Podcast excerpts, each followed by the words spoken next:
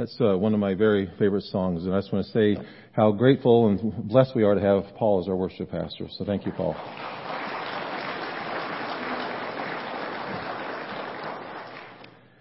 Well, this morning is going to be a sermon with some really low lows and hopefully some really, really high highs.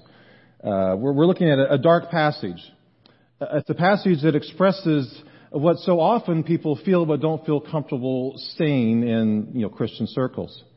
We're working our way through uh, the, the poets today, and today our reading moving forward in this week, we're looking at the, the second book of Psalms, which are a lot of them are laments, and we're looking at the book of, Lamentations.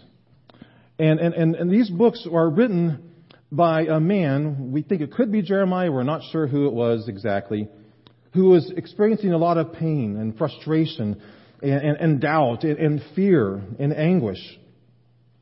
Uh, it, it makes me think of the end of Psalm 88, where it says, Darkness is my closest friend.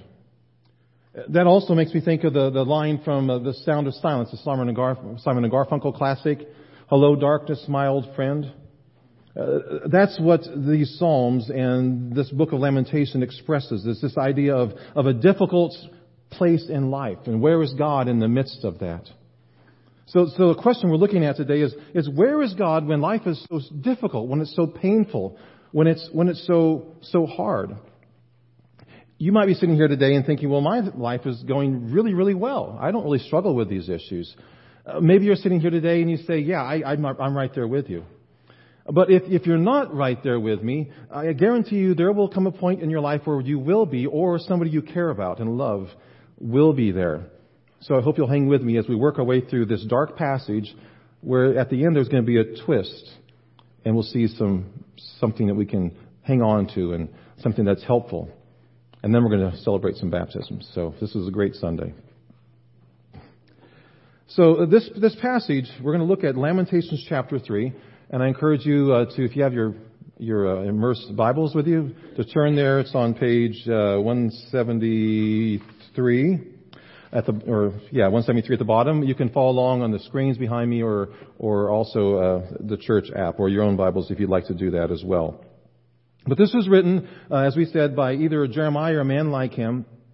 And uh, what's happened here is the city of Jerusalem the, the center of their life as the people of God, the, the center of their hope and their salvation, that's where they go to worship in the temple, it's been decimated.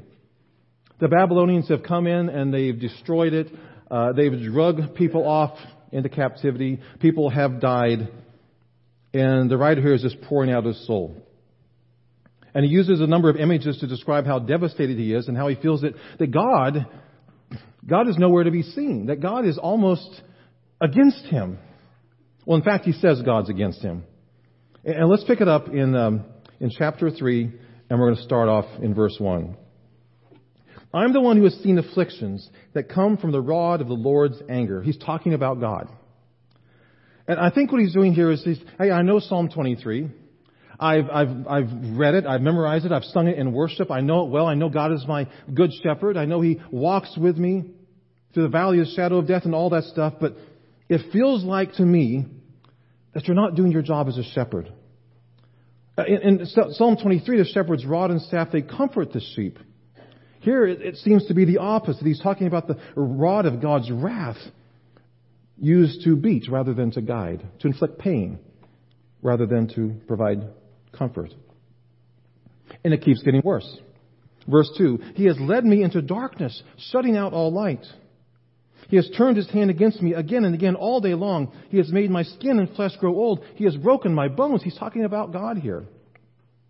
He has besieged me and surrounded me with anguish and distress. Now note that image. This, this, this book was written in a time when people, a lot of people lived in fortified cities, cities with these huge walls that would protect them. And so if an enemy attacked you, you could, you could hold out for weeks, even months if you had enough water and food there. Um, but, but it could become really awful. Because if the enemy was patient enough, they'd try to wait you out. And would get so bad that sometimes the inhabitants of these cities would even resort to eating their own dead. And an army, if they got impatient, they would come to the wall and, and just batter at it, away at it. And this is the picture that the writer says God is doing to his life. He's like an army laying siege to a city. He continues. He has buried me in a dark place like those long dead, like a coffin. He has walled me in and I cannot escape. He has bound me in heavy chains, and though I cry and shout, he has shut out my prayers. He has blocked my way with a high stone wall. He has made my road crooked. He is hidden like a bear or a lion, waiting to attack me. He has dragged me off the path and torn me to pieces, leaving me helpless and devastated. This is strong stuff. You know, earlier this year there was a story, maybe you read about it or saw it on the news, about two college uh, wrestlers, junior college wrestlers up in Wyoming, and they were hiking in the mountains looking for uh, elk antlers that had you know, been discarded when a grizzly bear attacked them. One was attacked and being mauled. His friend jumped in to try to help, and the bear turned on him and threw him around like a rag doll, pinned him against a tree, and, and the kid shoved his arms and hands into the bear's mouth so it wouldn't attack his face and kind of rip his jugular.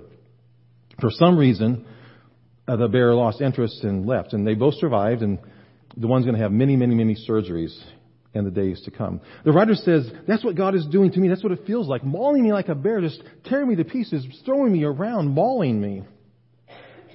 But it gets even worse. In verse 12, he writes, he has drawn, he has drawn his bow and made me the target for his arrows. He shot his arrows deep into my heart. My own people laugh at me. All day long they sing their mocking songs. He has filled me with bitterness and given me a bitter cup of sorrow to drink. He has made me chew on gravel. He has rolled me in the dust. Peace has been stripped away and I've forgotten what prosperity is. This is really bad. I cry out, my splendor is gone. Everything I'd hoped for from the Lord is lost. The thought of my suffering and homelessness is bitter beyond words. I will never forget this awful time as I grieve over my loss. This guy is at the bottom. He has no hope because it seems that God is, is against him, actively against him. Now, I don't know how you respond when you, when you hear this or read this. You might think, well, this guy, he's a little bit of a whiner, or maybe, you know, or, or you think, where's his faith? This is a, this is a man of God. His, his words are included in the Bible. Where's his faith? But the city where he's lived, where his family lives, the center of his nation's life, where his hopes reside, his connection to the, to the living God, it's, it's been destroyed. You know, over the course of my life, I've run into some people that could identify with these words. Maybe you have. I think of a woman who years ago, she's no longer in Salina, but she was here for just a short time, a couple of years, lived by herself, uh, just retired, a part of our church, and I remember visiting with her and hearing her story, and it was just jaw dropping. She was like a modern day Job. She, within a matter of uh, a little over a year, she lost her husband, who was a Vietnam vet from the effects of Agent Orange, a horrible way to die.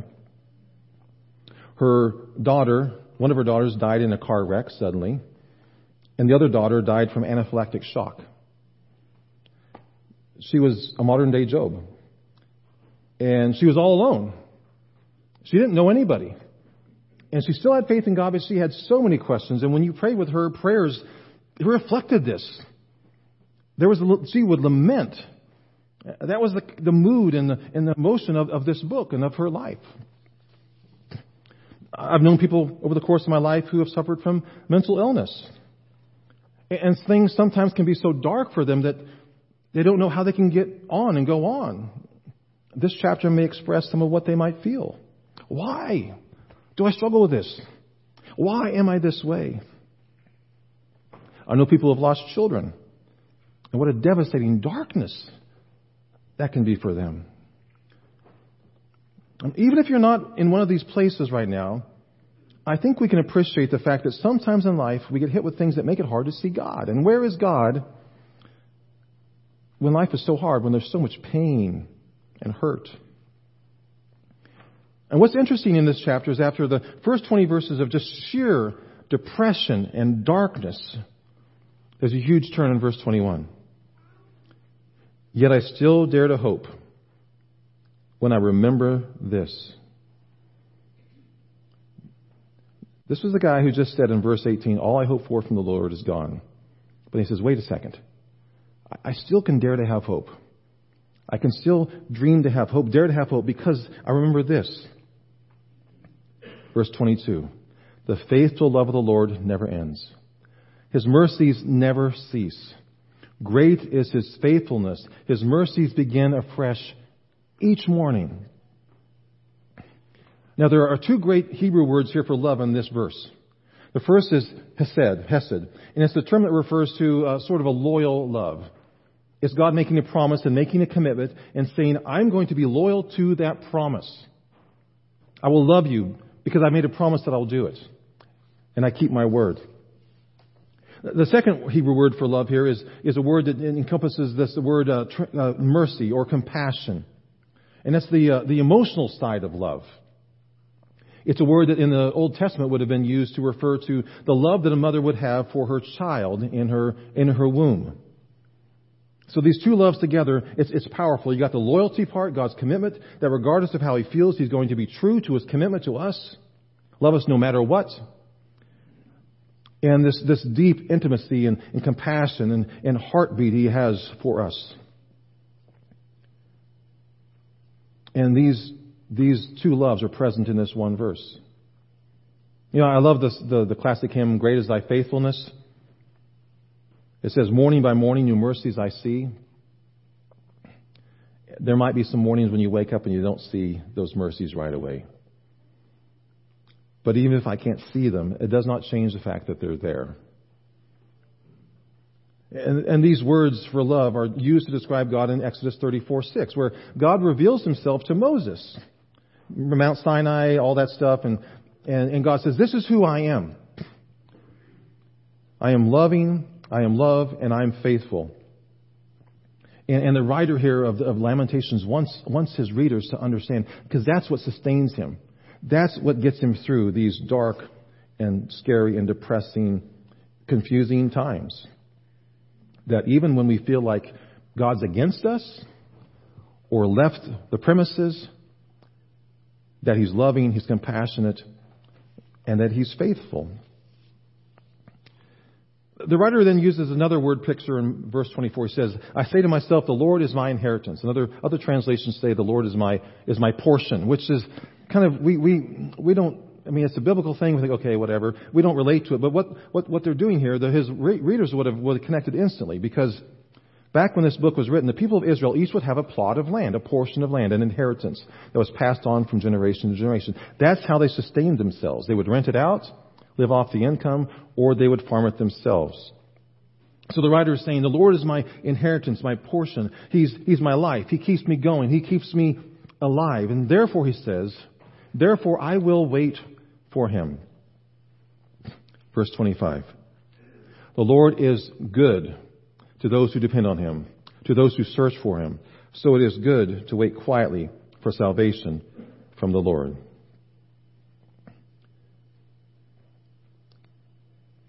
That's why in verse 31 the writer says, For no one is abandoned by the Lord forever. No matter what you're going through, in other words, God's not going to let you go through it alone, and God will not let you go through it forever.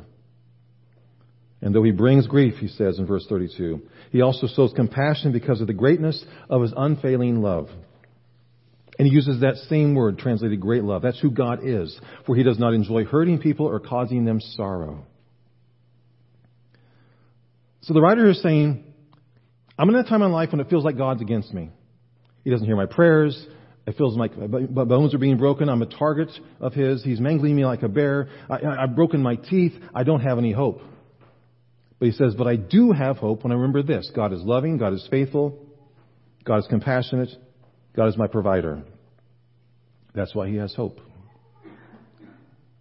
And over and over you see this. Verse 21, I still dare to have hope. Verse 24, therefore I will hope in him. Verse 25, the Lord is good to those who depend or hope on him. Verse 26, which is an interesting one, is good to wait quietly. And then verse 29, let them lie face down in the dust, for there is hope. What's that about, lying face down in the dust? I believe what he's saying is that go ahead and grieve. Don't deny reality. Work through your situation. Endure what you're going through because there is hope on the other side. And that hope is based on God's compassion, His mercy, His faithfulness, His great love. Now, if you continue reading through this chapter, you'll see uh, a section from 37 through 48 that tells you there's something else you can do besides wait and have hope in God. If you've been rebelling against God, and if what you're facing is because in part of your rebellion against God, then you need to turn that around. In verse 40 it says, Let us turn back to the Lord. Because the people of Israel have rebelled against God for centuries. And finally God pulls back and says, Okay, you can go your own way. And the consequences are what come next. And so if, if, if what you're going through, your dark period in life is because you're rebelling against God, turn it around, repent. But I also remind you that, that when bad things happen to God's people, it doesn't always mean that we've been doing something wrong. Because sometimes they're the consequences living in a broken and fallen world with broken and fallen people, and we, we suffer the consequences of their choices. Or living in a world that things don't always make sense, we don't understand. But in the midst of those times, what is the basis for our hope? It's God's love, His compassion, His faithfulness. And our bad circumstances do not change that fact. Kathryn Greene-McCreight is a professor in, in Connecticut, got a PhD from Yale, leader in her church. Many come to her for counsel, but she struggles with, uh, diag- she was diagnosed with bipolar disorder. And uh, part of her journey, she wrote this book called Darkness is My Companion, and she uses the last line of Psalm 88 as the title. And, and she would argue that even though we can't just read from the Bible and expect somebody to feel better immediately, it is ultimately the love of God that brings any sort of hope and any sort of healing. And, and what I find interesting about this passage is that this writer who's in this dark period remembers something that he has learned before. He's already experienced God's love. He's already seen God's faithfulness. He's already uh, seen God's mercies, which are new every morning. And so he clings to that. He, he focuses on that. He remembers that. And I encourage you to do that too, because the day is going to come when you're going to get a phone call with news you dread from a doctor or a child or a friend, and you're going to need to know and rely upon God's love and grace and faithfulness and mercy. Now, if your life is going well and you know someone who's down and struggling and feeling like this writer, don't go up to them and say, remember, God still loves you and his compassion never comes in. You might want to just sit with them for a while, cry with them for a while, lament with them for a while, because that's their reality. But eventually God will use you to help them recall what God's word says about his love. In fact, Kathryn um, Greene-McCreight said that that was what happened. The faithfulness of several friends came alongside her and just served her and, and loved her and supported her. And eventually, through them, she was reminded of what God said about God's love for her, and that's what got her through. And, and all of this uh, is true for us today because of what Jesus Christ did, isn't it? Uh, Jesus came to die for our sin, and he rose from the dead and defeated sin. He was raised to life so that we can be raised to life as well. We're going to celebrate that in baptism in a few minutes. And so in light of this, I want to read to you from Romans 8 by another, uh, another biblical author, the Apostle Paul, that speaks to this issue as well. What do you do when things are dark and overwhelming? What do you cling to? He writes, Who is to condemn? Christ Jesus is the one who died more than that, who was raised, who is the right hand of God, who indeed is interceding for us. Who shall separate us from the love of Christ? So tribulation or disease or persecution or famine or nakedness or danger or sword? As it is written, For your sake we are being killed all day long. We are regarded as sheep to be slaughtered. He's saying life is hard and difficult. Where is God? In the midst of this, the answer is next. In all these things we are more than conquerors through him who loved us. There it is, God's love. For I'm sure that neither death, nor life, nor angels, nor rulers, nor things present, nor things to come, nor powers, nor height, nor depths, nor anything else in all creation will be able to separate us from the love of God in Christ Jesus our Lord. There it is again, God's love, God's faithfulness, His faithful love.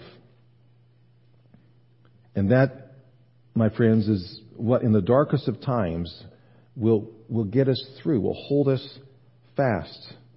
It's recalling God's love. It's remembering His mercies that are new every morning. It's celebrating His great and wonderful faithfulness. And so, my hope for you is that you will know God's love, you'll experience God's love, and you will cling to it regardless of what going, is going on in your life. So, end with, again, the words of the, of the poet. Therefore, I still dare to have hope when I remember this.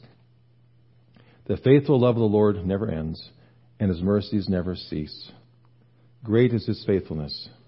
His mercies are new each and every morning. Let's pray. Father, we come before you and we are grateful for your word.